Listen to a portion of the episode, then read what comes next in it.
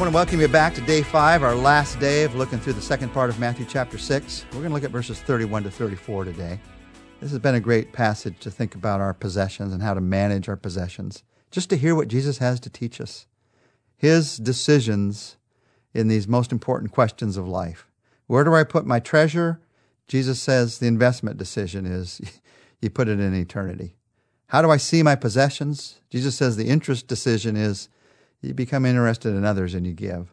Who will I choose as master? That's the management decision. You can only serve one, so you serve God. How do I let go of worry? We talked about this yesterday, the contentment decision.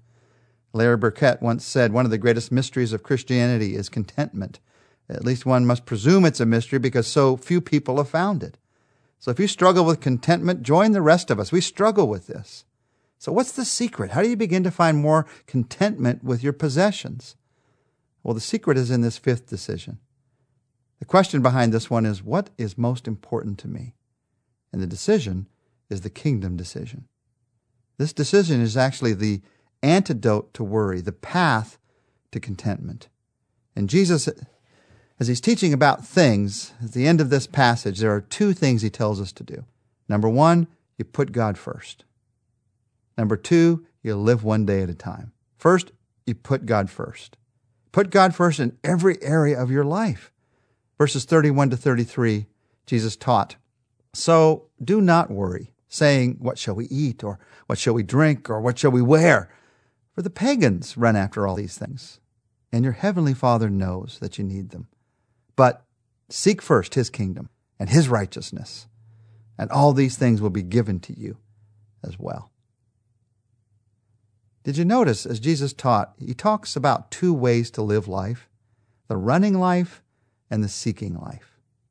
The running life. He's talking about what do we eat? What do we drink? What do we wear? Pagans, he said, they run after all these things. This is called the rat race, the running life. That I'm running after these things, trying to get them for myself. Every day is about running harder and harder and turning the wheel faster and faster. The running life. And Jesus says pagans, that's a word for those who don't believe in God who have no belief in God in their life. They're involved in the running life. And in essence, Jesus is teaching us here that worry is practical atheism. Worry is practically saying you don't believe that God exists. Christians are not to worry because it's a poor advertisement for an almighty God. It's acting like an unbeliever. God's never worried. Can you imagine God saying, well, I'm worried that the sun, is the sun going to come up today? No, he's created. And out of that creation comes everything that He is. And He wants us to be like Him, to be like Him. There's this running life that too many of us are caught up in. And Jesus says, God did not make you to live that kind of life. So He talks about a second kind of life, the seeking life. There are some who have stopped running to start seeking. Start seeking who God is, who they are, what life is really all about. Now, this seeking life, there are some who are in the seeking life, but they're seeking the wrong thing. They're seeking self actualization. They're seeking making themselves a God. They're seeking all kinds of things that have nothing to do with the real God. Just because you're living a seeking life doesn't mean you're living the right kind of life. What are you seeking is the question, Jesus says. And he tells us what to seek. Seek first God's kingdom, his righteousness. All these things, they'll be given to you. You want to have energy for living. You want to have a sense of purpose. You want to be able to focus on what's important in life. Jesus says, here's how you do it. Seek first God's kingdom. Make that number one in your life. Now, we talked about this a couple of weeks ago God's kingdom. God's kingdom is where God is king. Your will be done. Your kingdom come. Worry, in essence, indicates mixed up values in any area that I'm worrying, one of the things I think in the back of my mind is, okay, God, how am I not putting you first in that area? Because the fact that I'm worrying means I'm taking the burden on my shoulders. It's become all about me. So how can I put you first? The priorities that Jesus is teaching here, they simplify life. You have less to worry about. You have nothing to worry about in the end if you seek God first. By the way, Jesus says, if you seek God first, all these things, they're going to be added to you. Now, he doesn't say how much of them or if you're going to get exactly what you want, but he says God's going to meet your needs. Contentment is never a matter of more things, it's a matter of applied faith. Epicurus said it long ago To whom little is not enough, nothing is enough. So contentment isn't about having more.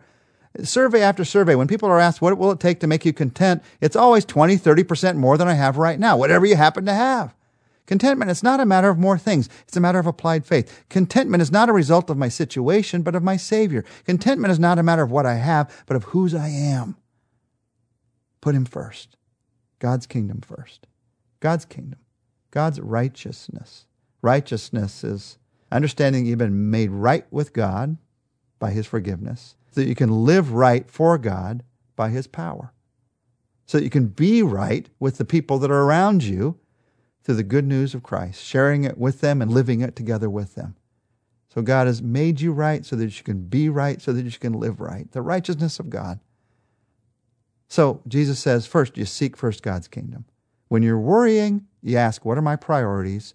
And you say, how can I make God the first priority in a greater way? But then Jesus says, here's the second thing you do. You live one day at a time. I love Jesus. He goes from the highly spiritual to the immediately practical because they both fit in this situation. And in verse 34, he says, Therefore, do not worry about tomorrow, for tomorrow will worry about itself. Each day has enough trouble of its own. Each day has enough challenge in it for me to seek God first. Why should I be trying to seek God's righteousness, God's kingdom for tomorrow? In fact, God hasn't given me the capacity to do that. Jesus is saying, don't open your umbrella until it starts to rain. You're trying to live tomorrow and the next day and the next day, and you're overwhelmed. Of course you are. You're made to live one day at a time. There are three days of each week not to worry about today, yesterday, and tomorrow. And that old phrase, today is the tomorrow that you worried about yesterday. Now, if you're driving, that might be hard to think through fast, but it is. Today is the tomorrow you worried about yesterday. You can live that way, or you can live a different kind of way. The way that the book of Psalms invites us to live. This is the day the Lord has made. I'm going to rejoice I'm going to be glad in this day. Now, let me tell you why this is so important, living only one day at a time. Why Jesus teaches this to us. You can see hundreds of reasons, actually, if you looked at this again and again in the situations and circumstances of life. Here's just three of them. Number one, in worrying about tomorrow's problems, you're going to miss today's blessings. How many times has that happened? We are so focused on what you're worrying about that you're missing the blessing that's happening right in front of you that God has just given to you. The worry you have about tomorrow is spoiling today. So Jesus says, live one day at a time. Second, you can't solve tomorrow's problems with today's energy and resources. Now, it's okay to plan for tomorrow. In fact, the Bible says that we should plan for tomorrow, knowing that it's by God's will, not with a sense of pride. It's okay to plan for tomorrow, but you can't try to live tomorrow today. The future can seem so overwhelming. And so God has conveniently divided our lives into bite sized 24 hour compartments, and we get sleep in between them. When you think about time and how it passes, if a grandfather clock could think about how it's going to have to keep ticking and keep ticking and keep ticking, it would have a nervous breakdown. That click clock, click clock, two ticks a second, 172,800 clicks a day, 62 million clicks a year. If it tried to think about all those clicks before it had to click, it would click out. How about you? Are you focused on today? Are you focused on living this day, the blessings that God has for this day? In an hourglass, one grain passes through at a time. What's the grain that God has for you today? What's the blessing that God has for you today? You can't solve tomorrow's problems with the energy and resources today. What are the problems you have to face today? Don't pile on with the problems that could happen tomorrow. That's what Satan wants to do. No, you focus on one day at a time. third truth behind this is what you're doing is I'm deciding to trust God to care for things beyond my control. When I worry about tomorrow, tomorrow's beyond my control. I can't control it. So I have to trust God with tomorrow. The only way to do this is to trust God with tomorrow. The only way to live one day at a time is to trust God with today, but also to trust Him with tomorrow and to trust Him with yesterday as well, by the way. Worry and trust are mutually exclusive attitudes. They can't live in the same house and the same person. When trust comes in the front door, worry goes out the back door. Someone on our research team asked about this. They said, You know, I'm over 60. I've been a Christian many, many years, and I've struggled with worry all my life. I know these verses, but I still struggle with worry. Is there any hope for me? And yes, there is. There's hope for you. There's hope for every one of us who struggle with this in realizing we live one day at a time. Don't let the worries of yesterday overwhelm you. Don't let the worries you might have tomorrow overwhelm you. Just give the worries of today to God. There's two very practical ways to trust God today. One, don't panic, pray. And two, learn and memorize some verses in the Bible. First, don't panic, but pray. If it isn't worth praying about, it's certainly not worth worrying about. And second, you learn and memorize some verses in the Bible so that you can apply those verses when the worry comes. The Bible is an insurance policy, in a sense, about all the problems that happen in our lives. The insurance that God's going to give His love, His grace, His strength in the midst of every circumstance. It's saying, I am covered for this, what I'm facing right now. And memorization, when you memorize it, means you don't have to frantically search through the whole policy to try to find that which applies to what you're facing right now. You know what it is. What I've learned about this, about worry, I've learned that however bad the circumstance, the more I pray and look to God's word, the less I worry. And by the way, I've learned that however good the circumstance, when I stop praying, when I stop looking to God's word, I can find any reason to worry. So what has you worried right now? A marriage, a relationship, a, job, the economy, your family, health. Let Christ make himself real. Trust God as your loving Father right now. Let's pray. Father, we just say to you in prayer, instead of worrying, we want to worship. Instead of panicking, we want to pray. Instead of focusing on ourselves, we want to focus on you. So right now, here it is. Here's the thing I'm worried about. But I, I don't just tell you about that and work myself up more about it. I worship you in this. I realize that you know, you've promised to take care of my needs, that you're going to walk with me through this. Make yourself real to me even through this.